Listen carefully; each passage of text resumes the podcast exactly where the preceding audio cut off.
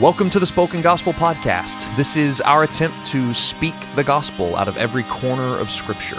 We believe every part of the Bible, Old Testament and New, is about Jesus. And this podcast is our experiment to publicly test that belief. Let's jump in.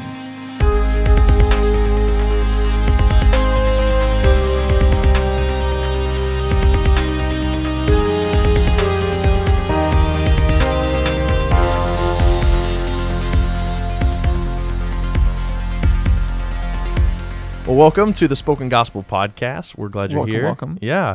Um, we are getting freaky. getting freaky. Well, it's just Are we? Another whole. It's about unlawful sexual relations. That's true. There's a lot of freaky going on Yeah. in this section. So we we finished the Day of Atonement, and now we're about to step into this long section, really for the rest of Leviticus, Mm-hmm. on law. It's just law code. Laws. And- well, kind yeah, of. kind of. Yeah. Um, but we thought it would be good to kind of stop. And You've kind of done a whole Yeah. thing where it's like priests and sacrifices have Yep. felt like their own thing. Yep. Although there are a bunch of laws in there about how to do priests and sacrifices and be a priest and offer sacrifices.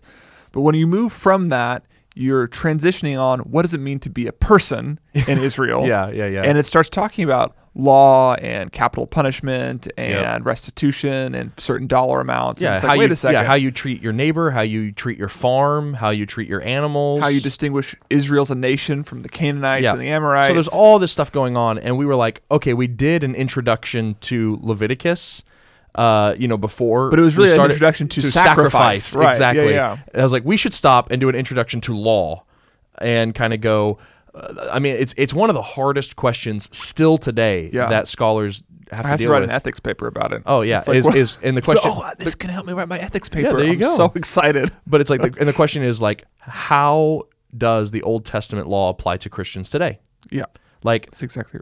are we supposed to obey all of it? Like, I mean, do you think of the what was that guy? The year of living living biblically. Oh yeah, and he goes and like literally like wears like Yeah, clothing made from one One cloth fabric and everything like tries to obey to the letter and the specificity All the all 600 six hundred and eleven laws. except the sacrificial ones, I guess. right. Yeah. Whoops. Whoops. Fail. Le- year of living partially biblically. I'm gonna be really meticulous about obeying all these laws, except the ones I don't obey. It's like, whoops. Uh, anyway, and so it's a it's a huge it's a huge question. Um, we do not at all pretend to be experts on this. Yeah. Uh, I we, think we have studied it and we've thought deeply about it, but One thing it's a I would- hard question. it's a super hard question, and I would we have been super helped by the Bible Project, so they have oh yeah, some amazing podcasts out right now about the law, Yep. as well as some great videos on the law. Yep. So you should go watch them. Tim Mackey is a genius. Yeah. he's like, I, the more I listen to people who are experts, Yeah. the more I realize how true the introduction to our episode is, where it says like, this is our experiment Yeah. to test It's a- it's a- it's if right. Jesus is all Scripture. Like this is like a conversation between friends. Right. And Yeah. two more people like, let's see Jesus and Scripture together. You Right. don't need to be an expert to do it. Yeah. And we're living proof of that. yeah and so um but i also don't want to like cast this vision of us as people who are unstudied we actually we read a lot of long books with big words in them and we know some things but I read the word. you what did I read? What you read word did I read today? you read a long word today Pentateuch. Pentat- and so uh anyway i yeah I- I, just Deuteronomy? think it's a good it's a good little preface to put on this is um you know i i would say that no one has necessarily nailed this yeah um Yeah, it's, an ongoing an dialogue. ongoing dialogue about yep the nature of ancient law versus the nature of modern law versus how Yes. do Christians obey it? Right. To what extent do we obey so it? so we're not setting out here to provide the answer. Um, I don't really have one. I, I'm still thinking through this, so we're just going to process. yes. Um, and uh, hopefully it's helpful. I think there's some really good things. I think mostly, I, I think probably a- as a listener, you'll probably have just a lot of, of things that you think are the answer cleared up. Hmm. Um, and then hopefully have like a better path forward. Because I know for me, as I studied this, I was like, oh, I used to think that, and it's very wrong. so Great. Um, so and I think the yeah. one like the apologetic version of this question, the question Oh, that we always get asked yes. is like, so what you're telling me is Why? So why do you only obey certain laws Uh-huh. like the ones about homosexuality, but not the ones about different colored fabrics or different right types or, of or fabric? different seeds and that means yeah, either everything should be allowed or you- nothing. or nothing. So Yeah. like, what's what's happening? yeah here? a lot of and, and like yeah i'm sure if you're a christian you've probably had someone come up to you and ask that question so like what's up with all those weird laws in your bible and it's like Yeah. let's have some answers so hopefully that'll be helpful from a- an apologetic standpoint as well This It's a is the good point, so- longest like um, caveat we have posted. we have at the It's beginning of true. an episode. We're at four and a half minutes in. Um, but anyway, uh, okay, so let's talk about I think the biggest way that most people have probably been taught to apply and understand Hmm. the law from Old Testament to New Testament, which is the threefold division.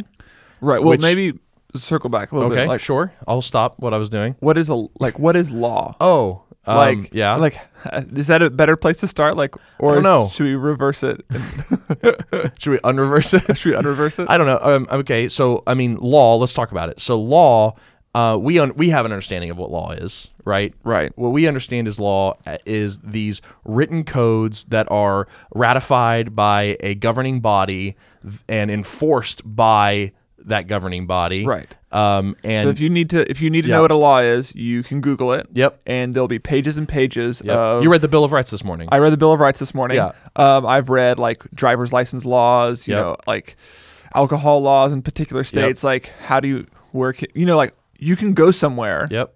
And there is a written law about the thing that you're wondering about. Yes, and and and you you can know exactly what to do or not to do based on the letter of the law. Right. And you can be um, excused in a court of law based on a technicality That's within right. the law. Loopholes. So lawyers essentially exploit loopholes Yes. in the law. Yep. And that's that's a very pejorative way. of Oh, to yeah, that's expli- not all they do. Yeah. But like what you're doing is like what does the letter of the law say? Yep. You didn't do precisely what the letter of the law said, therefore you're free to go. Right. And so that is a very modern Western way of viewing law. Yeah. Um, for the majority of history, laws were not things that were written down, kept, and then held up in court and accuse and like used to accuse people of. Right. That was not so. Um, you know, you, you look at like the the law of, of Hammurabi. Yeah, yeah, yeah. You know, and um, it's an ancient law code. it's an ancient law. The code. Babylonians, right? The Babylonians, one of the most famous ones, copied tons and tons and tons of times. even there'll be even laws within the Old Testament in the Torah Uh-huh, in the Torah that, are that- just copied. From, Well, I kind don't of, agree with that. Close to copied. It, it the timelines don't really work out very Oh, well.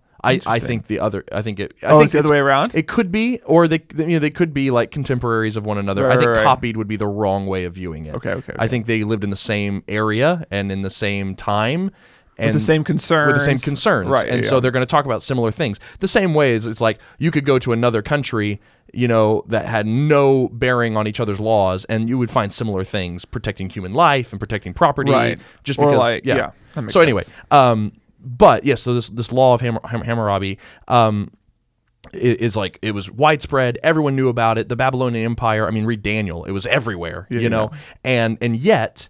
Um, I am reading Daniel. yeah, you are reading Daniel, uh, and yet there are thousands of court cases that we found. Um, I, I mean, I didn't find them. Hmm. You found them? We, we did not find them. that My people fingernails are still dirty. that that people smarter and more dedicated have found, and um, they're like court documents and uh, marriage filings and all these things from this time period in the Babylonian Empire, and no one quotes the law code of Hammurabi in order to enforce a decision in so a what court you're of law. saying is there, like today, there was a huge list of written laws somewhere, but when people went to court, they wouldn't appeal to the law. Correct. They would appeal to so, to a higher something else. Right. To something else. Yeah. And we actually have this in the Old Testament too. So like in Jeremiah, the the religious leaders come to Jeremiah and accuse him of blasphemy and treason for for announcing the destruction of the temple.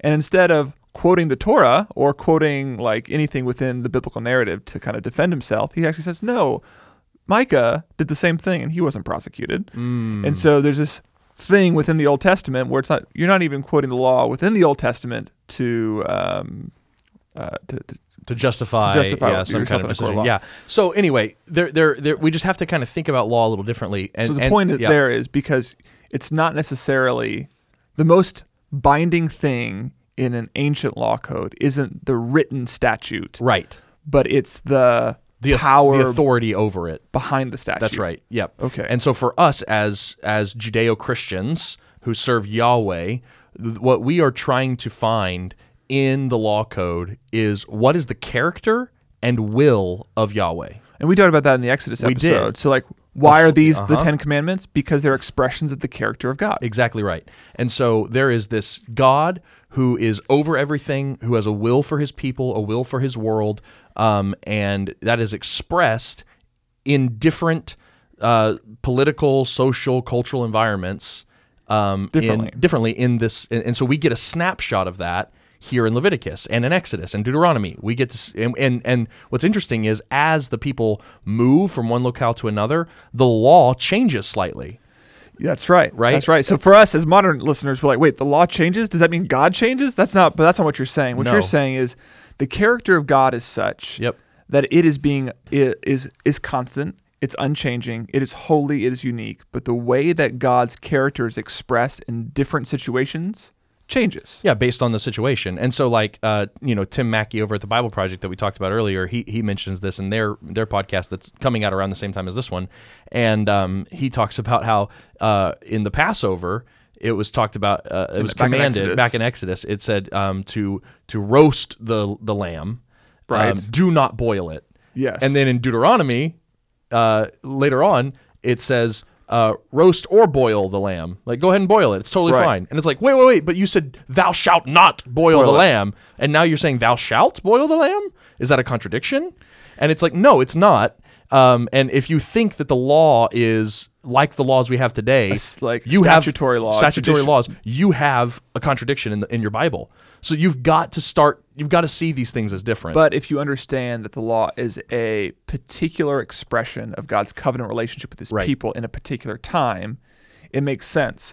So maybe there was a reason in Egypt why boiling would have been in a, an inappropriate way for uh, for you to Yeah, prepare the and it was animal. probably just the expeditious, expeditious nature of their flight. They everything yeah, was Mm-hmm. Oh, yeah. eat standing. Keep your keep your belt on. Get ready to go. And it's like, okay, but first I gotta get this water pot out, get the water boiling, Right. chop up the pieces, put it in there. Stuff takes a while to boil. No, just throw it on the fire and eat Right. it. Like And the that's par- the probably par- the reason. because the character nature, the thing that we're, we're tying back to the character nature of God is like God's salvation is coming Quickly, so get get ready. Let's eat go. like that's true. Yeah. Mm. And we, uh, we even have another example of this in uh, Numbers chapter 9.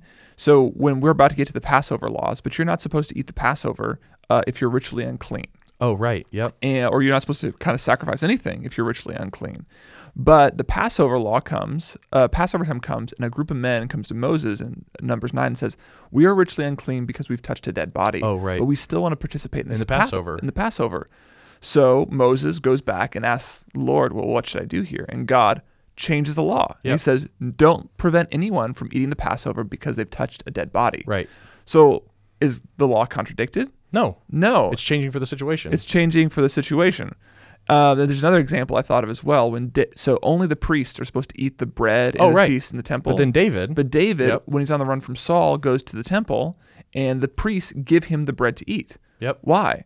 Because there's a character and nature of God at work, and so the the preservation of life Yep. is more important in this particular instance Mm-hmm. than the preservation of the sacred. I don't know yeah, how to describe yeah, the, that. yeah, the sacred rituals, the sacred rituals of the temple. and Jesus pulls on that in the New Testament and makes the same principle application. Right. Yeah, and uh, and we've even seen one of these instances in a recent episode in Leviticus, right, Yep. where it was like uh, Aa- Aaron w- like didn't wouldn't. Uh, what was it? It was a sin offering. It was supposed to be a sin offering, but he treated it like a burnt offering. Yes. And Moses came, come and freaked out, and he's like, Right. "Dude, no! What did Yep, you do?" yep, yep, yep. And uh, he's like, "You're gonna die too." He says, "I can't offer this in good because I'm grieving." I'm grieving. And so Right. basically, he was like, he invented a law. yeah, you know, where- where- based on yeah. the character and nature of God in his particular moment, he said, "I shouldn't do this because I know who God is and I know myself in light of that. And if I'm God's covenant partner in this world, I cannot Right. do that." We have another one here. We just read it in the Day of Atonement when Aaron is supposed to offer a bull, but when that law was made in Exodus for the priest, it was a calf. We talked about this a br- very briefly, but the idea was back in Exodus, you had to sacrifice a young bull, a calf, because you had just sinned by making a golden calf. Oh, right. And here, the situation is a little bit further removed, Right. and that youngness of the, the bull is not necess- It's necessary. less important. The symbolism is less important. Right. Yep. It's still there. It's, Yep. it's a bull, but Again, we're not after a statutory law. I think the tradition's called common law, which, Common which is law. what Tim Mackey pulls out. It's a Oh, common right. law Yeah. tradition. It's like, just things that we all know about, and you're like, appealing to a higher power Right. or a, a mythology Yep. or something that informs the decisions of everyday life. Right. And that's what happens throughout the rest of Leviticus. You have common law applications based on the character and nature of God. You have applications of that law in certain different arenas of life. Right. And so I think what a lot of people might be thinking right now um, is there, there, there- there's probably two camps of people.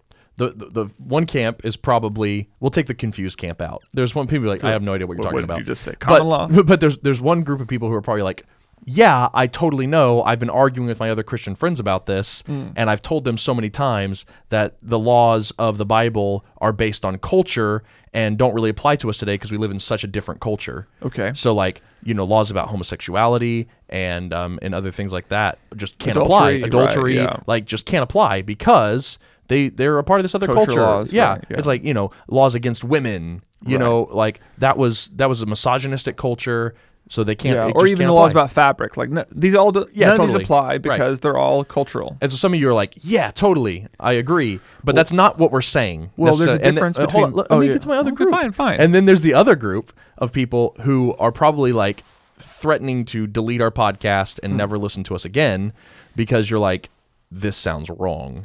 Because Right. the law of God, not one jot or tittle will ever pass away from the law, as Jesus said, and he's not come to abolish the law, but to fulfill the law. How dare you say that it can change and or alter or morph at all? The, does Right. God lie? Does he change his mind? No, he doesn't. And so it's like, what what's the like What how are do we What are we actually saying? and so when we say all that this? is that is where the crux of this this argument really really because comes. you could s- take what we're saying and either s- think you, you can think bad things about us Yep. based on what we're saying here. Yep. But I think this is the appropriate way to understand it. And remember, Leviticus, well, the Torah is a narrative. yep. So fundamentally, this is not a law book.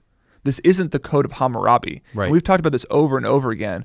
Leviticus is responding to the fact that Moses can't enter into the temple, Aaron can't enter the temple. And it's responding to the fact that God wants to live in the midst of his people. So, how do we do that? We're st- and the book is structured to tell you that narrative, and woven throughout it are other narratives of people getting it wrong. Nadab and Abihu, the Yep. goat goat demon offerers, which we'll talk about next week. Even uh, the way it's structured should make you understand that this isn't a complete law book. It is a selection of laws to give Right. you a look, a glimpse at the God behind the laws. For example, we'll talk about this next week, but every single category of laws we'll take next week are done in groups of 7 So it's seven laws, seven laws, seven laws, seven laws. I am holy. Seven laws. I am holy. Seven laws. I am holy. Why just seven? Because it's not communicating the full breadth of the law. Right. It's communicating a point. Yes. God is holy. Be like him. Yeah. And here are seven examples of what that holiness looks like. exactly right. And they're yeah. Anyway, so that's that's really good. So we're gonna we're gonna And yeah. I okay. got one more thing. Okay. So you said what you're saying is, I told you. So our liberal Christian friend is saying, Yep. like, see, right, like it's based on culture. That's not what we said. No. We said it's based on the character and nature of God, Yes. which is actually profoundly different. Yes. And so the character and nature of God expressed itself through a law code in ancient Israel that had capital punishment attached to it and all these other things. And it was a geopolitical nation that was fairly racially homogenous and all these other things. And now we have a different situation where we're multinational, a multinational, multiracial church. Yep. And so what, the question we're not asking is how has culture changed? Nope. so that we can change the laws to fit our culture. Right, yep. We're asking because God is the same, Wow. but cultures change all the time. How do we apply the permanent nature and character of God to a situation that's totally different and can't exist anymore? We don't have a temple. We Right. don't have a sacrificial system. Yep. So how do you obey the sacrificial and temple laws? Yep. You don't do that by offering new sacrifices. You do that by worshiping Jesus Christ, the once and sacrifice for all time, right? yes, like right. so that's what we're at. That's the question we're asking. Yes. What is the permanent nature of God? Yep. How does that inform a different culture? Yeah, because y- y- like the argument for cultural change is, is normally like the only reason why these laws existed was because the culture was this way. Right. And and so therefore, if the culture has changed, the law changes. That's not what we're saying. The a priori or the the presupposition, the be- what's the normal word for a priori? beforehand. The before the beforehand thought um, uh, i- is presupposition. The presupposition is culture, Right. And that's the cause of this law. We're saying no. The cause, the a priori of the law, is God's character and His will for His people. Yes. and it is expressed in maybe different ways based on the the the struggles and context of that Right. particular people in that particular place. Right. And we know this like in in mission work, like you don't just go and plant a church in Rwanda that same way looks you like would- in Edmond. Yeah. Like that's that's Edmond dumb. is where we live. That's where we live. And it's like that that would be dumb. There's there's this there's this process called contextualization where you don't change what church is or like what the gospel is or what the Bible says, but you contextualize it so it makes sense to that people. Yes. The truth is the same, its expression is different. Yes. And that is exactly the same thing we're talking about. God is the same, but the laws are slightly different.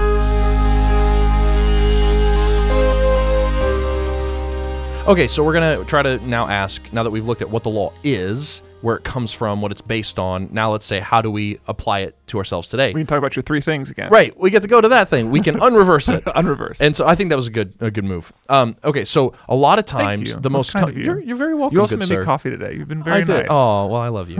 uh, I and love you so, too, David. oh, sweet moment. Uh, okay, so there's there's m- when I grew was growing up, the most normal way I heard how to a- apply the law to Christians today was Right. this way. It there's three divisions in the law. Okay. There are moral laws, civil laws, and ceremonial laws. So like moral laws Would are be like, the old like the like Don't the, have sex with your sister. or the Ten Commandments. Or Let's the Ten just like Commandments, right, yeah. like don't covet. That's a that's a moral claim. Right, right, right, Don't right, right. covet your neighbor's car. Moral Got law. it, Okay. got it. There's civil laws, which kind of like are societal legislations. Right. So, make like- sure you build guardrails on your roof so nobody falls off. Exactly. City code. City code. Yeah. Um, and then there's ceremonial laws, which are like the sacrifices and the priestly garments and everything that happens inside the tabernacle. Okay. Yeah. So I've heard this moral, before. civil, ceremonial. And what people say is, well, the ceremonial laws were taken care of by Jesus in his, his death, sacrifice. burial, and resurrection, so we Okay. don't need those. The civil laws were for a particular people at a particular time in a particular place. And since uh, the church is the nation Yep. which the Lord has redeemed, That's right. civil laws don't apply because Right. people live in nations all over the world. Yep. Okay. And so the civil laws don't apply. What what still applies today though are the moral laws. Okay. And Yeah. so that that's that's the that's kind of the, the the argument. Now there's several problems with this. Well, the first problem is that the Bible never makes that distinction. Exactly. The New Testament nor the Old Testament ever make a distinction between these three laws.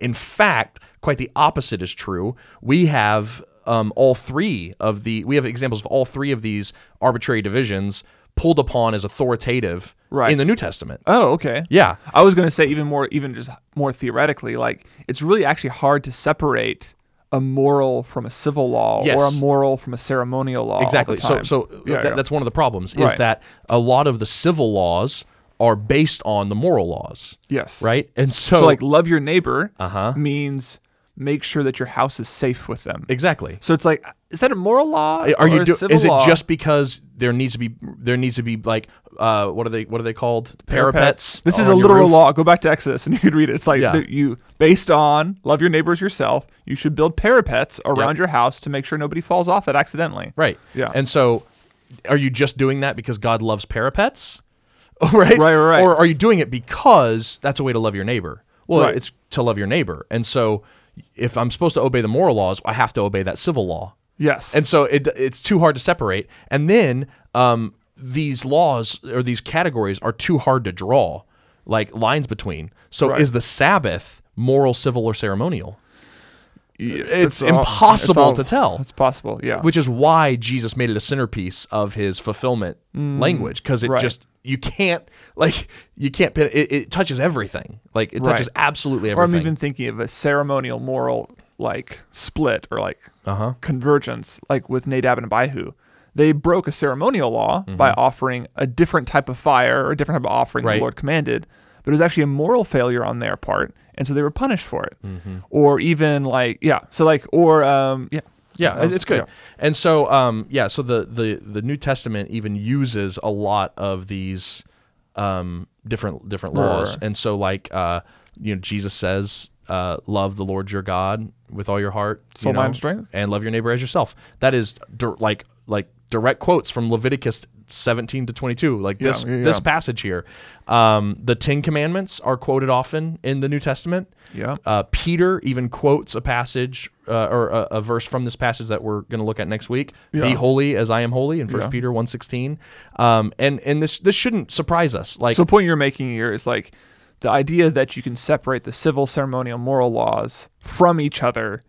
One doesn't make sense because they overlap in many cases in the Old Testament, Right. and in the New Testament, uh, they never treat it as separate categories. No. They just say the law as a whole yep is, is good, Good. and and, and, like I mean and Paul think- will say that multiple times. Yes. the law is good. and think about like First Corinthians nine nine where Paul says don't muzzle an ox whenever it's treading out the grain, and he doesn't say Right. now that doesn't apply anymore. But here's the principle. He Right. just says it, and it's a it's true. It's it's law. And Yeah. then he goes that means you know, whenever a preacher is at your church and working, uh, he You should deser- pay him. You should pay him. You should feed him while he's working. Don't muzzle an ox whenever it's treading the grain. Again, eternal, unchanging Mm-hmm. God responding to a particular cultural moment. Right. And so basically, what we're saying is the threefold division way i- is is is just an unhelpful way of, of right. trying to answer. It's not this the way question. the Bible thinks about itself. It's a way. It's an easy way. It's an easy it way. feels really easy. Right. To say, well, th- those are ceremonial and those are civil laws, and those don't apply anymore, and we just start fresh with Jesus. Right.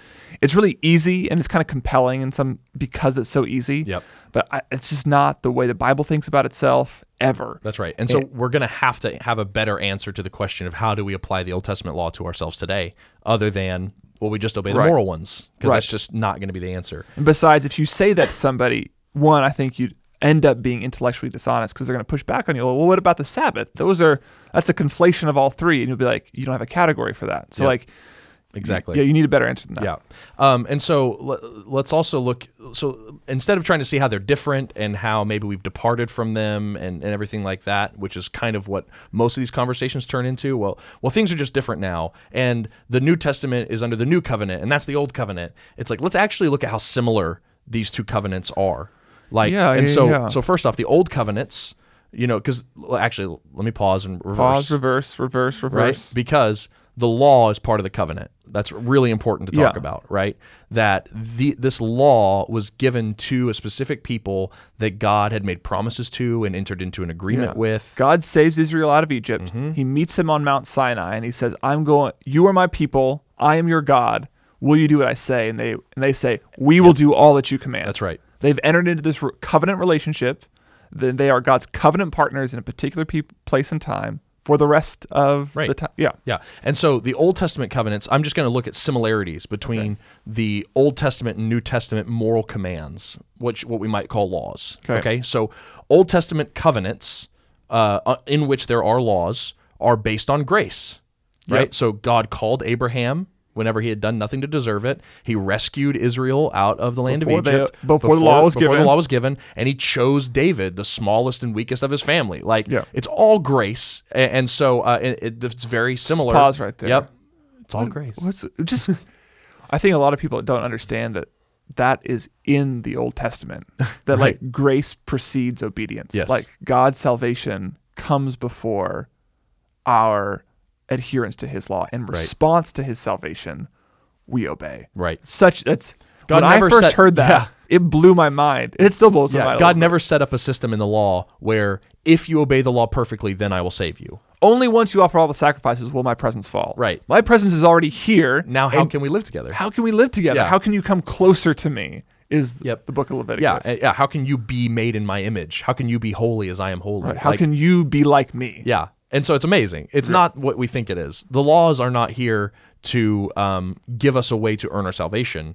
They're here to make us like God and to let us live in communion with Him. Yeah. So anyway, there it's all grace. The New Testament, obviously, in Jesus, that new covenant is all grace as well, right? Jesus called us, rescued us, chose us, just like He did Abraham, Moses, and David. And so it's Yeah. all it's all grace. Uh, And with yep. that, we, we touch. So it's all grace. It's all about our relationship with Him, but it's also about our relationship with the world. So a covenant, assumes that we are doing something with God. Yep. Right? So, like a covenant in the ancient times would be two nations coming together to rule together over a Right. Mm-hmm. particular like plot of land. So when we're in a covenant with God, we are ruling with Him. That's why there are all these civil codes. That's right. You have a city and a civilization that is supposed to reflect God's glory in the things that as small as architecture. and it Right. goes back to it goes back to the garden. It wasn't just hey, just live with me and let's chill out together. Let's build something. Let's build together. something. Let's be fruitful and multiply. Tend the garden. Don't eat that tree. Right. Great. Same thing applies for us today, not just in evangelism, but we're supposed to build That's right. ci- like civilization, businesses, and buildings. Yep. In a just moral way. Yes. Yeah. Okay. So uh, the second one we actually already talked talked about the second uh, like agreement between old and new covenant is that law is a response to salvation. Yep. Right. I am the Lord your God who brought you up out of the land of Egypt. Therefore, Ten Commandments. Right. Like grace always comes first, and it's it's the very same thing. The moral imperatives uh, of the New Testament are always based on the gracious indicatives of the gospel. Right. So if you read the book of Ephesians or Colossians or Philippians, the first couple chapters are normally all about here's what God has done for us in Jesus. And because God has done all of this for us in Jesus, let's also talk about What we do. what we do. Yeah. What does that mean for churches that lo- that are ethnically divided? What does that mean for marriage relationships? What does that mean for family relationships? What does that mean for um, your personal sexual holiness? Like, so like the New Testament has moral imperatives. It has law, Yeah. but they're always as a response to s- salvation, just like the Old just like the Old Testament. And then thirdly, there are blessings and curses in both. Mm-hmm. They're not called necessarily curses, you know, Right. in the New Testament, but they are all over the place. You know, there's blessings and curses in the Old Testament. So If you- Deuteronomy yep, uh, 30, yeah, two? th- yeah, and 26. on, yeah.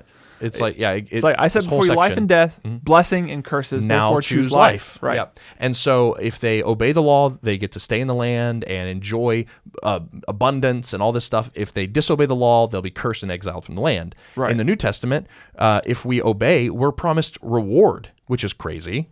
Uh, Not just being with, With the God, Lord, but like- ruling and reigning with Him, even more. but crowns Yeah, and like what crazy authority and Yeah, power. It's yeah. Mm-hmm. insane. And so there's a blessing, right?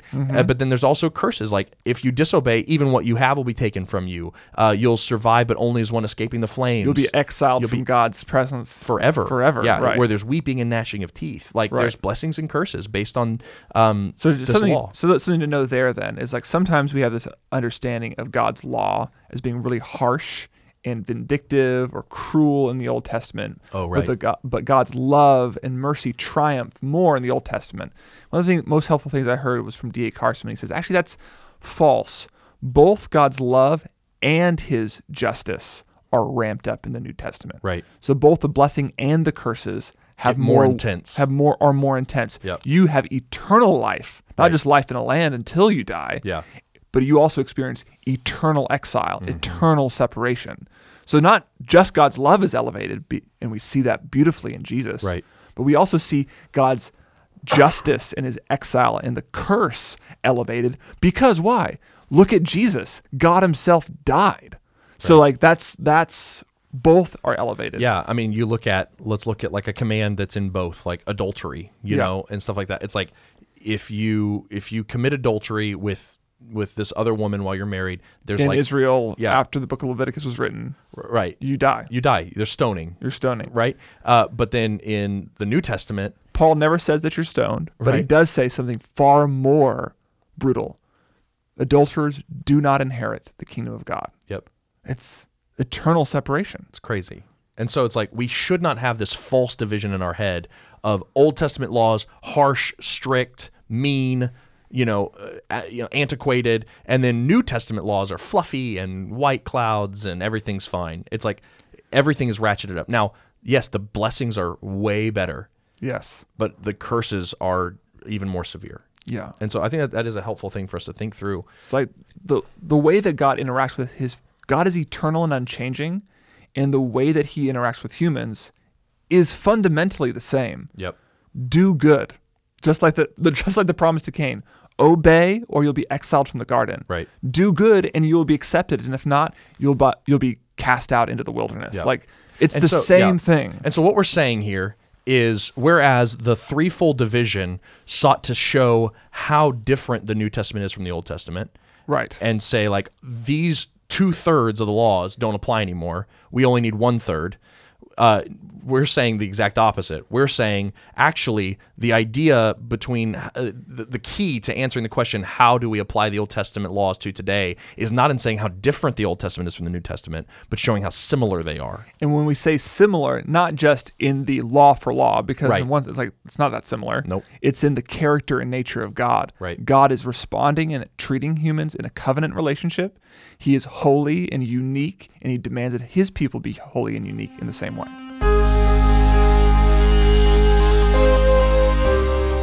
Okay, so we need to answer now. we've said we've said it's not a threefold division where everything's different. It's more like every everything's very similar. That, that the old and new covenants are based Right. on grace, and we respond in obedience to the eternal laws of God um, because of His salvation and attached Eternal character of eternal God. character of Yeah, God, yeah. and uh, because of that, there's blessings and curses that get ratcheted up in the New Testament. So now, in order to say, in order to answer the question, how do we apply the Old Testament law to us today? I think the best place to look is let's see how Jesus treated the law. Right. Right. And his most famous statement is, Yes. "I have not come to Abolish abolish, the, the law. law. So he's kind of interp- reinterpreting the Old Testament and saying, actually, it's not about just not sleeping with somebody; it's about Not looking lustfully at them. not looking lustfully at them. So after this long extended thing, we call the Sermon on the Mount. It's actually bef- it's actually at It's the a- beginning. It's the beginning. It's the beginning. It's the preamble to the Sermon It's on the, the Mount. Mm-hmm. preamble. Okay, yeah, yeah, I haven't read So it. I yeah, need to re- so- read the Sermon on yeah. the Mount. So it's Apparently. like there's like the there's the Beatitudes, and then there's Yeah. a small section, uh, and then there's this famous statement, and it's like the preamble to uh, how he's about to treat this new law. And the reason he says this is because some Pharisees are pushing up against That's right. him and they're asking the same thing we're all asking. Aren't you being inconsistent? Right. Aren't you not treating the Old Testament law the way that you're supposed to? And Jesus says, No, I have not come to abolish the law, but to fulfill it. Fulfill it, right? and that word that that's a, such a strange Yeah. word like that doesn't like abolish and fulfill don't feel like, Like, oh, opposites to yeah, each other. antonyms, Yeah, right, yeah, yeah. yeah, yeah. So it takes a little bit for us to figure You out would think like abolish and keep, right. or I've not come- uphold, Yeah. maybe, yeah, reinstate. Yes. Yeah. And maybe that's the closer one, reinstate. Yeah. I have not come to abolish the law, but to reinstate it. Or I've heard like correctly interpret or Right. interpret for a new time. Yeah. Like, you know, like Right. and that's so that's what kind of what we've been getting at this whole Yeah, but he's podcast. saying fulfill, which he's saying which fulfill. which is is a is a Matthew way of saying bring out the full truth, right? So like for Matthew, uh, in the center, he has he has an interpretive rubric in the center of his book. And it is this very tiny, short story uh, that has become one of Seth and I's favorite such I was yeah. and it's found in Matthew 13, uh, 52. And, uh, and Jesus says, every scribed, scribe who has Scribed. been scribed, every scribe who has been trained for the kingdom of heaven is like a master of a house who brings out of his treasure what is new and what is old. Yeah, when I first read that I was like, what does that mean? And I I've skipped over it for years. Year, same. Yep, years. But why is it so amazing? Well, because he, what he's saying is he's like, so scribes are the people who interpret and know the Old Testament. Right. And um, and he's saying so a scribe is someone who goes to their treasure, which is the Old Testament. Yeah. And out of it, they're able to pull out all the old treasure that's always been there that you've always seen. It's The wisdom always been of God, good. the wisdom character of of God, God, the nature of God. the story of, of salvation for Israel. Pull out that old treasure; it's really good. But the the scribe trained for the kingdom of heaven can now pull out new treasure as well, which is why all throughout Matthew you see this word fulfill, fulfill, fulfill, fulfill.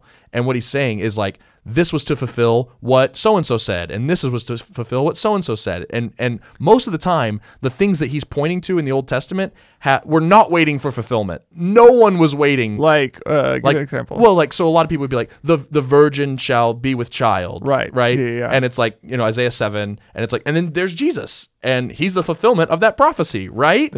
you know, wait, what? I thought that was, I I thought that happened back in Isaiah. yeah, and it's like, yeah, it was about a king and, Right, and everything yeah. like that, but like that one promised fulfillment. We kind of Right. get that, Yeah. but a lot of the ones that Isaiah points to are just like kind of one-off liners. Yeah, like uh, he will come out of Egypt. yeah, yeah, yeah, or like he will be called a Nazarene isn't even in the Old Testament.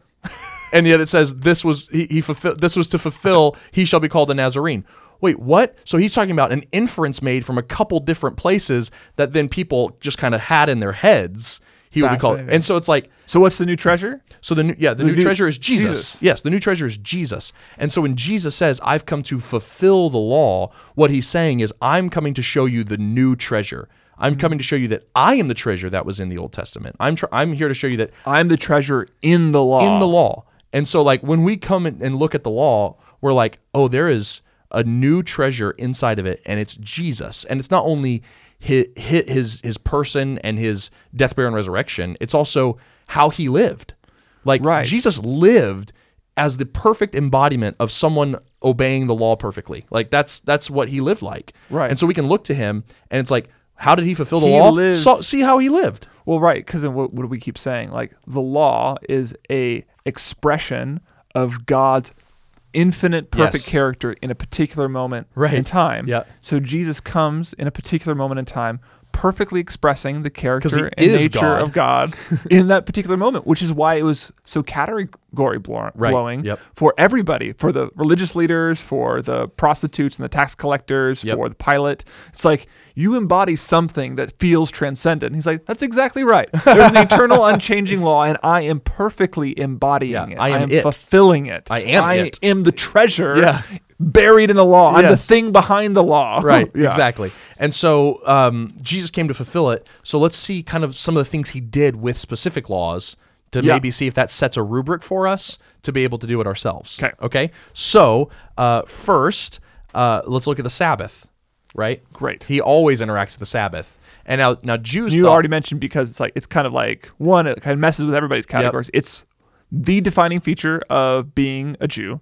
Yep. It is b- embedded in creation. Yep. It is something that organizes the entire week of every single Jew. so even if you were like not v- very theologically nuanced, you'd be like, my whole week is built around the go- Sabbath. The Sabbath. Yeah. Yeah, totally. Uh, and so, but Jesus does not practice the Sabbath like all the Jews practice the Sabbath. Um, you know, the Mishnah um, it talks about how to practice the Sabbath, uh, which is like Which- this. yeah, The Mishnah is like all the collected writings of the rabbis Uh-huh. reflecting on the law, and they're like, if we really want to keep the law in these changing times, we should do this, this, this, this, this, this, Right. and this, this and as Jesus well. is like, no, no, no, no. You're missing the whole heart of the Sabbath Right. because, like, you've he would- misinterpreted the character of God. That's right. Because he would go and heal someone on the Sabbath. Right. Right. And people would freak out and be like, You're not allowed to do any work on the Sabbath. And he's like, Um, if you have like an animal that falls into a pit on the Sabbath and it's languishing down there with a broken You're leg, allowed to pull it out. you can you'll pull it out, a- won't you? Doesn't your Mishnah teach that you should pull it out? Yeah. and then and then he's like, Isn't this guy worth more than a donkey? Like, so he- Right. he's saying it's it's we should do good on the Sabbath. Yeah. The Sabbath is not a day to just like strictly observe a law and not do any work and deprive ourselves of everything and not interact with the world. He's like, no, if anything, if you're not going to work that day, the Sabbath is, is a day to do good for people. Right. And or even like to enjoy the world. Yeah. And how much I mean, even like if you want to talk about it like a little hedonistically, it is a joy to help others. Right. So why wouldn't you want to help somebody in need Yes. on the Sabbath? And like you're supposed to like cook all your food bef- on the day before. right. on the Sabbath. It's like great, so I don't have to cook. I just get to eat all day. Awesome, Right. It's, it's very hedonistic day, Yeah. and so um, so that's interesting. So like uh, Jesus showed the true nature of the Sabbath law. There was a principle behind it. He was that principle, and then like and, And God saw all that he made and he called it good. And he called it good. he, rested. Yeah. So enjoy the world. Enjoy the week. You've had a great week. You've had a great week. Enjoy it. Enjoy it. Yeah, that's really good. Okay, and then let's so let's look at then the Passover. So pause, Oh, sorry. pause Okay, right yep. there. So based on that, Oh sure. What what? we're allowed to say Yep. we no longer have to rest on a Sabbath. Oh no, we get to enter into true rest, right? Okay. Yeah. So so let's talk about it. so like so Yeah. now like so we just explained it like so now what like how do we interpret the Old Testament law that said you must keep the Sabbath and there were strict penalties Yep. if you did not keep the Sabbath. right. So like Yeah. Uh, so, the- uh, and this is a really debated one because there's many Christians who still observe the Sabbath today. Yep. Once Sep- a week. Um, yeah, Seventh Day Advents, I Yeah, think. yeah, uh, yeah. Adventists, they, they do that. Um, and, and I, but I think that the majority of of the New Testament, especially Hebrews, would lead us to believe that Christians have Sabbath rest today, as long as it is called today. Is, is what the, is what Right, the Hebrew right. author says that the Sabbath rest remains today, and so the rest that we enter into is daily every single day we have rest uh, from our work because jesus has accomplished everything for us we have the right to enjoy this world because he called it good you know don't call Right. anything i've made unclean call it good Call it good. and like and and yeah we work but it's good work it's pre-fall work You know, we work Mm. the garden with Jesus and we're his co-laborers. So we don't just sit around on our sofas all day and Right. do the Sabbath, but So we what's have your true sa- rest. So I- I know there's another phrase out there called already and not yet. Right. So which means it's like we've already we're already experiencing some of the blessings of what it might look like to live in God's permanent kingdom when he returns, but we've not yet experienced the fullness of it. So what you just said was Sabbath in the Old Testament, the way that you really honored the intent of the, the God who made good things was to work really hard on the ground that was difficult, and on the sixth day you rested and saw what was good about it. But today, our nature, our relationship to work is fundamentally changed because of Jesus. Yeah. that what you're I- saying? I, think so. I think so. And uh, like different from an Old Testament person Right. on the on the backside of Jesus. Yeah, I mean, kind of the backside of Jesus. I think also there, there's something to note here, like, um, you know, even Paul in Colossians talks about don't let anybody look down on you for not celebrating the Sabbath.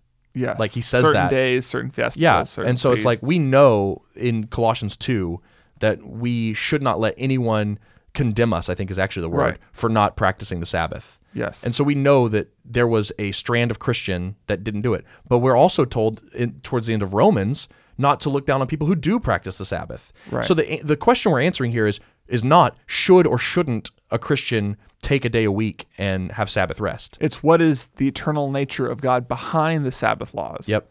And what you're saying is the eternal nature of God behind the Sabbath laws is one that enjoys the creation. Yep. Enjoys the work and also has periods of rest. Yeah, and that and and ultimately even more than that, the Sabbath was all about trusting that God would provide. That's what it was all about. Right. was like don't do any work, don't make any food, don't go and collect the the food out on the ground whenever you were Right, they were right, traveling in the right, right. wilderness. It's just God will provide. And so like do you have a daily rhythm in your life where you are trusting God to provide for your salvation, for the clothes on your back, Mm-hmm. for your food, for your family, for your friends, like So this kind of ratchet this ratchets up big time. what used to be one what what used to be one day a week. One day a week kind of and more of an external thing. Yeah. Like just don't work. Now it's he's saying I want it every day and I want your heart in it. I want you Mm. to actually trust me that I'll provide and not just for your food, but for your eternal being. Yeah. Like he does ratchet it up big time. Right, which which is which would be in line what he does in the Sermon on the Mount. Right. It's like it's not just about adultery, it's about lust. Yes. It's not just about resting, it's about trusting Yes. that I'll provide everything for you Yep. every single And day. it's not one day a week. Yeah, it, it's every single day. Right. But so it can help me here. So Okay. I understand like even in Leviticus they'll talk about like the heart over and over again yes. about and its importance. Mm-hmm. But the Sabbath day n- is never like I just want to I want to get us from okay general principle behind the law, but how do we get to okay, but you can do it or not do it? Oh, Like right. like why like how can we make that leap when we really have clear commands that says make sure you do it every day. It's an ordinance that'll last forever. Yeah. you know. It's a really hard question. And it's why there's still huge denominations that practice the Sabbath. That's why even Paul's like do do what you want. and that's kind of where I have to come down on it. And like, we would probably have to have another 20 or 30 minutes on this topic to maybe come to a kernel to g- grab from this. But basically, it's like Paul seems to give me liberty to follow my conscience here. Is that's the word he uses in Romans. And so it's like but but the the option isn't observe or don't observe. That's a false dichotomy. The the option is observe it one day a week or every day of the week. You know, and it's like Right. and, and- and it's like or like observe it publicly in a grand Yeah. fashion where you actually don't do anything or observe it in your heart like because Right. the real issue is not whether or not you're you work you know Eh, the issue is are you trusting god to provide are you doing Right. good like that's what jesus constantly butted up against he the sabbath the man was not made for the sabbath but sabbath for man right, is what Right. jesus says and so there's also wisdom here in saying like you know what I do need a Sabbath. Like Right. there's wisdom in this that I should take time every week to rest. Right. I mean, I mean, the fact that the Lord does it in creation is a strong, like, just like argument from prudence and wisdom. Right. Like, there's probably actually a reason why you should do it once a Mm-hmm. week because if you there there are Christians who live their life and like, I'm just going to work every day, and you can trust God. Yes. That way, that's Yes. possible. But there's probably something to be said. Like, you should probably take time every week and just do nothing. Mm-hmm. Yep. Because more than likely, if your rhythm every single week is to always just run on your own steam and to never rest, you'll probably start trusting your abilities more than Right. God's provision. Yep. So there's just wisdom to say, no, you should you should stop and do nothing. Right. You should reflect and enjoy what God has given you. Yeah. And so the wrong thing for us to do right here would be to make a prescription because that's exactly what we're saying. The laws are are not necessarily always universal They're prescriptions. applications. They're applications of an eternal truth. Okay. And so the eternal truth is God wants you to provide or, or to trust that He provides and to rest in that fact. For a lot of us, that's going to look like just, okay, then I just need to do nothing for a little bit and meditate on that fact that God provides. But, but like there is a, a dispensation in your heart that can just look that like your, Right, your right, whole right. life can be rest. Right. And so, um, anyway, and Okay, this is helpful. yeah, This is helpful okay, for me. Let's look at another one. So, um, there's also the Passover Right. when the Passover was instituted after the uh, tenth plague, um, right in Egypt, Yeah. uh, he said, Blood. "You will, you will Slaughter eat this meal forever, once a year, Yeah. forever." Yeah. And now we don't. Now, Right. some, now again, some Christians do practice the Seder, right? Yeah. They do practice a traditional Right. Passover meal, but Jesus has replaced that Passover meal with communion, Okay. So right? So now a law now He's fulfilled. uh, he's maybe not ful- replaced. yeah, yeah, yeah. But, I mean, he's fulfilled eh, it. But he did really replace it, like well, I mean, the pa- the communion was in the context of Passover. Yes. it was like Right. He was eating the Passover meal, and as the meal was ending, and one of the wa- cups of wine that they drank, he said, "This meal is about me. Yep. This meal is about me. Exactly. We have a whole podcast about this. We do. Yeah. And so and so what's interesting with this one, again, it's ratcheted up. It was one meal once a year, right? To celebrate Right. to celebrate an amazing act of God. Now we're saying as like often as as you- often as you come together and eat this meal, think about an even more amazing act of God. And Right. so it's more regular to celebrate a more radical act of grace. Hmm. And so everything is getting ratcheted up in Jesus' law. right. And so yeah. So you could say it's you don't need to take communion, right? Like it's like it's not a law that you must take communion. no. But you would be missing something profound in your Christian relationship if you refu- with the Lord, c- your communion with the Lord, if you refuse to honor the eternal character of God in bread and wine. Yes. Yeah, Right. absolutely. And so um that that's an interesting one. So let's take one where we still obey it. So we've got, had two where we don't really necessarily need to obey. it. We don't practice this Passover and we don't necessarily have to practice Sabbath. Like, but what about one where we do have to still obey it? Oh, like what? Like uh, uh like m- adultery? Let's do adultery. Okay. So Leviticus 20:10. Right. If a man commits adultery with his wife uh, of his neighbor, both the adulterer and the adulteress shall be put to death. And then there's, there's more stipulation if you sleep with your mother-in-law, your father-in-law. Right. you have- it and now they goes just on. get a reality show. the Real Housewives of Atlanta. Exactly. Uh, Not okay. that I've watched that. I hope not. I have to seriously reconsider our friendship. uh, okay, so we have a clear command to not, if you're married, don't sleep with your neighbor's wife. right. And neighbor not doesn't mean physically. It's yeah, like, yeah, yeah. Not your next door neighbor. It's like don't sleep with someone else. don't- let's just yeah. be. Let's just be all people are your neighbors. right. Uh, and so Jesus picks this one up and he says, "Yep, that's still true." Uh, and uh, and in, in fact, I'm even going to ratchet it up and say, if you even look at a woman lustfully, you've already committed adultery with her. yes. And then Paul will say adulterers don't enter the kingdom of heaven. Right. So why does this one go all the way through? Yeah. And you have to obey it. Right. But not the Sabbath. Okay, I was ori- initially intimidated, but then as you kept talking, I was like, "Oh, I think that's a pretty easy answer." Yeah. I think it's because the uh, eternal principle that manifested this law is very similar to the law that it manifested, basically. Okay. that the law and the principle are very similar. So, like, the principle would be that God is a covenant keeping, marriage loving God, So covenant keep like God keeps his promises. keeps his promises. He enters into relationships with people That's right. for a long term goal. Yep. And throughout the Old Testament, Yep. the covenant that God has with his people is described as a marriage. Yep. Over and over again. And Israel's unfaithfulness to God is described as adultery and whatever else. Exactly right. I mean, you can even you can even zoom back and like kind of Ephesians this thing out, or even Daniel, Revelation. They all talk Yeah. about it that like God wrote His bride's names in the Book of Life before the foundations of the world, Yeah. and He's been eternally faithful to them. Amazing. Like that is some Right. eternal covenant faithfulness.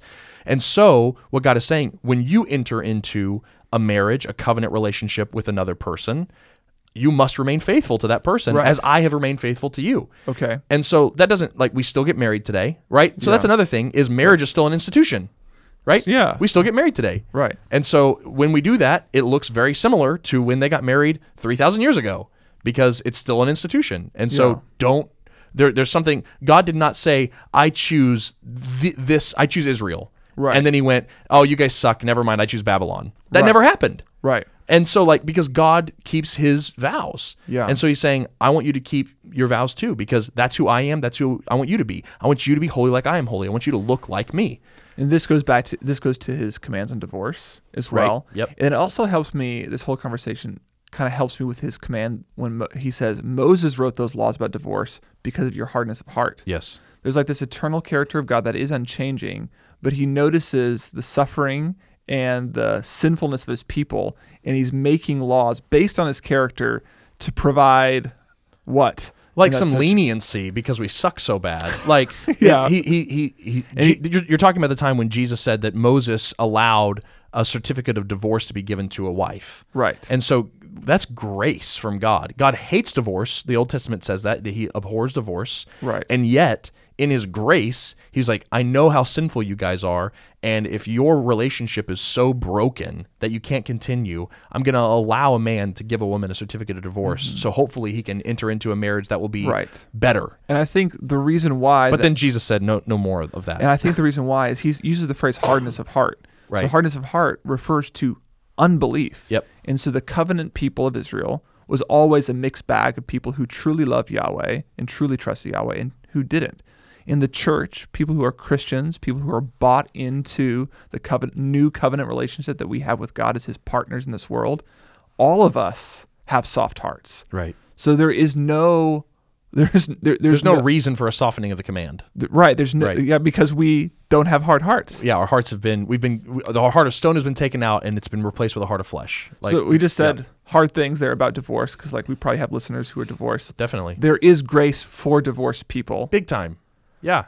but what we're Jesus went to like the woman at the well had four husbands and the fifth one wasn't even her husband and they were sleeping together and this there does was not- grace for her. Does not cancel out redemption. No. Does not cancel out God's love for you. But what it does tell us is that the way that God's law works throughout time is based on His eternal character and our covenant with Him. Law is the application of God's covenant relationship in a particular time with a particular people. And that's that's kind of what we're trying to get at Right. here. So like why do some continue and some not continue? Because they're based off of eternal commands in a particular moment with a particular people. I'm also thinking about sexual immorality in general. Yep. So just like not sleeping with somebody before you're married. Right. So like this is in the Old Testament and it's continued in the New Testament, but it circles back around to the same principle of covenant keeping, right? Yep. Like God, when he entered into a covenant with you and he was like relationally intimate with you, right? Like so like Yeah. that communion, that union with God. Yeah. When he entered into you and took up residence Like- in you. Right. Yes. Like, like these are it's very sexual. Yeah, like yeah, it's like it was it's sexual back then. Yep. Uh-huh. And sexual today. Even I'm reading a Puritan, John Owen. He talks about our relationship with God as conjugal unions. Oh my goodness. Which is like it's Puri- Whoa, Puritans. Whoa, Puritans! Puritans, really? John Owen, the most lascivious of the Puritans. He um. So the point is, wh- how? But how did God purchase that union? Yep. With him, his whole self. Right. He withheld nothing of himself to purchase that union with Mm-hmm. you. So how can you, who are in that communion, be united to somebody else without giving all of yourself? Right. This isn't don't have sex, you get pregnant and die. This is because you have been bought with a price.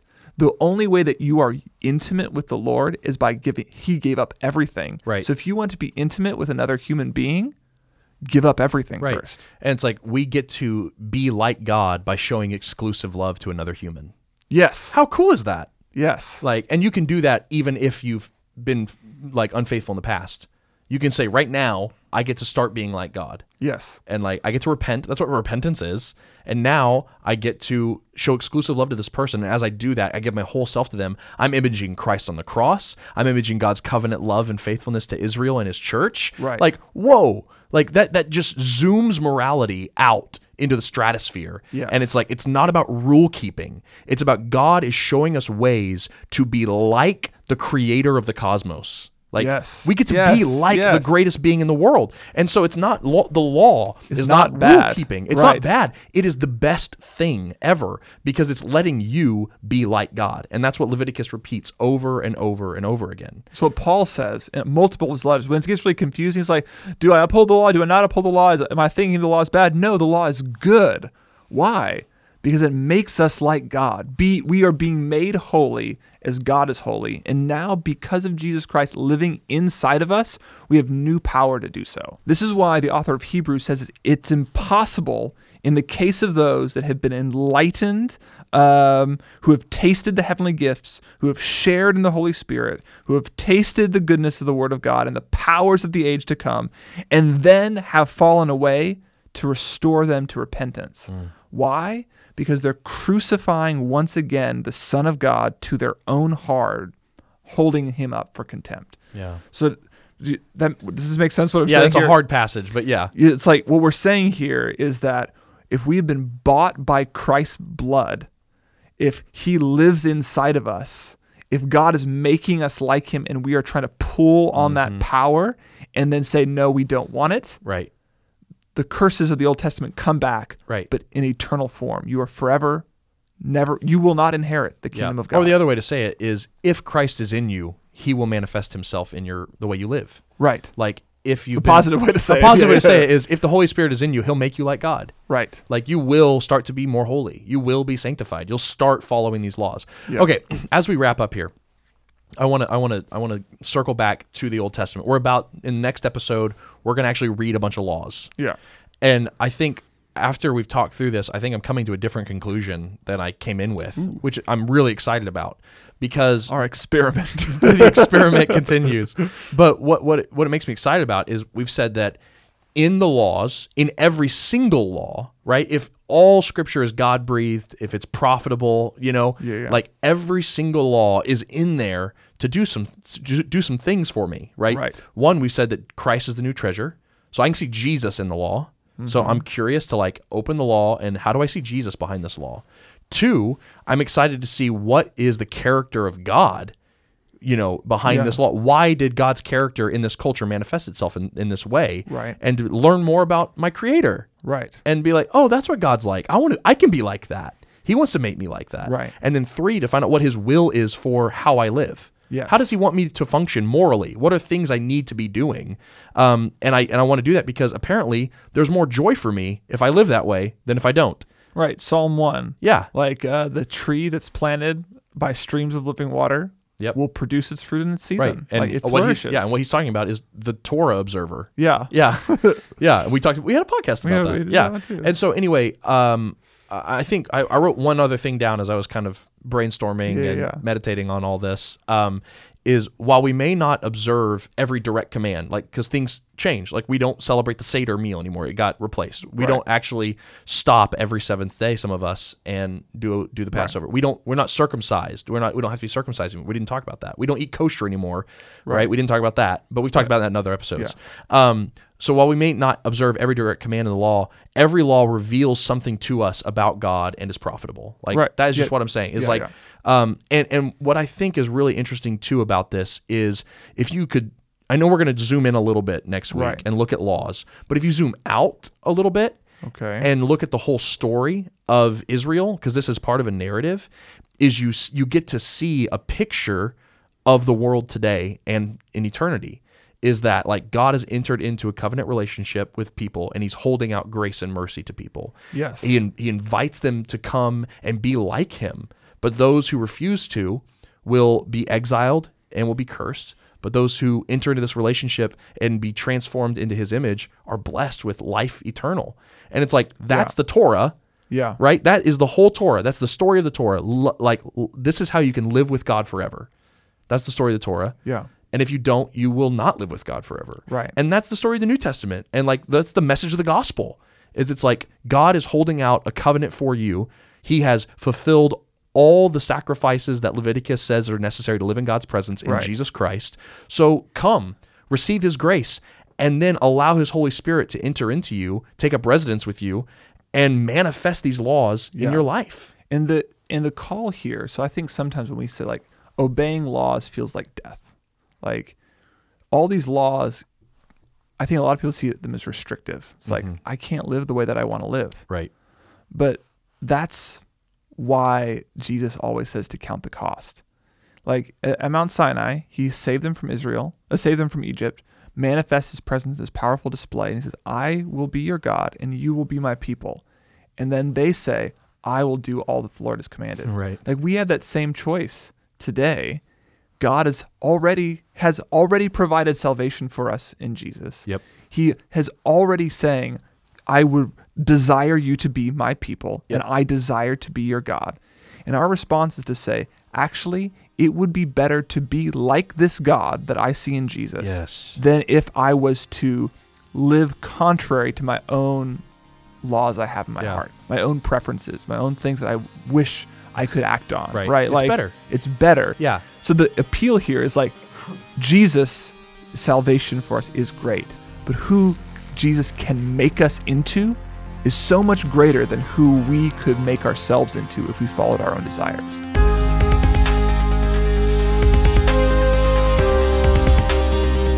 Thank you for listening to the Spoken Gospel podcast. Spoken Gospel is a nonprofit dedicated to creating free, gospel centered media that speaks the gospel out of every corner of Scripture. So, to join us in our mission and view our resources, we invite you to visit spokengospel.com.